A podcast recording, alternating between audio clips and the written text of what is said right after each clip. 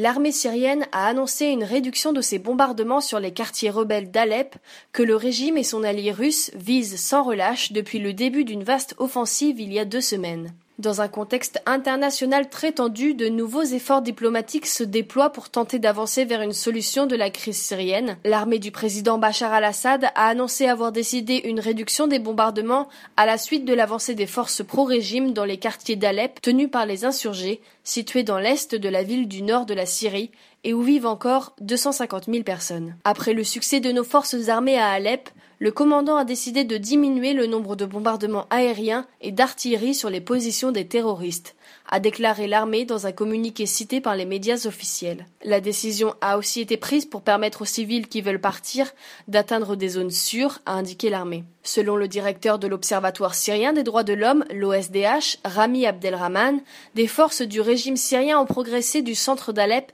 vers Boutsan al-Bacha, un quartier du nord de la ville tenu par les rebelles. Il y a des combats intenses mais pas de frappes aériennes, celles-ci se concentrant sur les limites sud de la ville d'Alep, a-t-il déclaré. Les forces pro-régime ont progressé dans le centre, dans le nord et dans le sud de l'ancienne capitale économique de Syrie. Depuis l'annonce le 22 septembre par l'armée de l'offensive pour reprendre les quartiers d'Alep tenus par les rebelles, de très violents bombardements ont tué 270 civils, selon l'OSDH, et détruit des infrastructures civiles, dont le principal hôpital. Cette offensive a été sévèrement critiquée par les Occidentaux, qui en rendent la Russie responsable et évoquent des crimes de guerre.